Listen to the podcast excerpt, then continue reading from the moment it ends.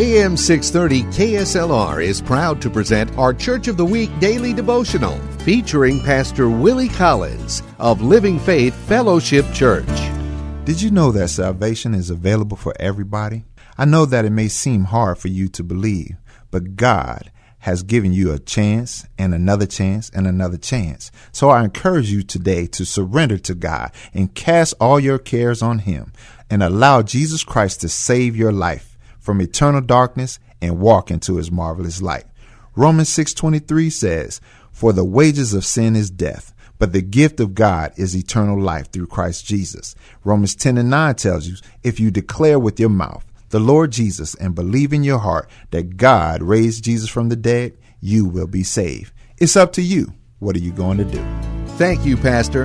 Nominate your pastor for the KSLR Church of the Week at KSLR.com.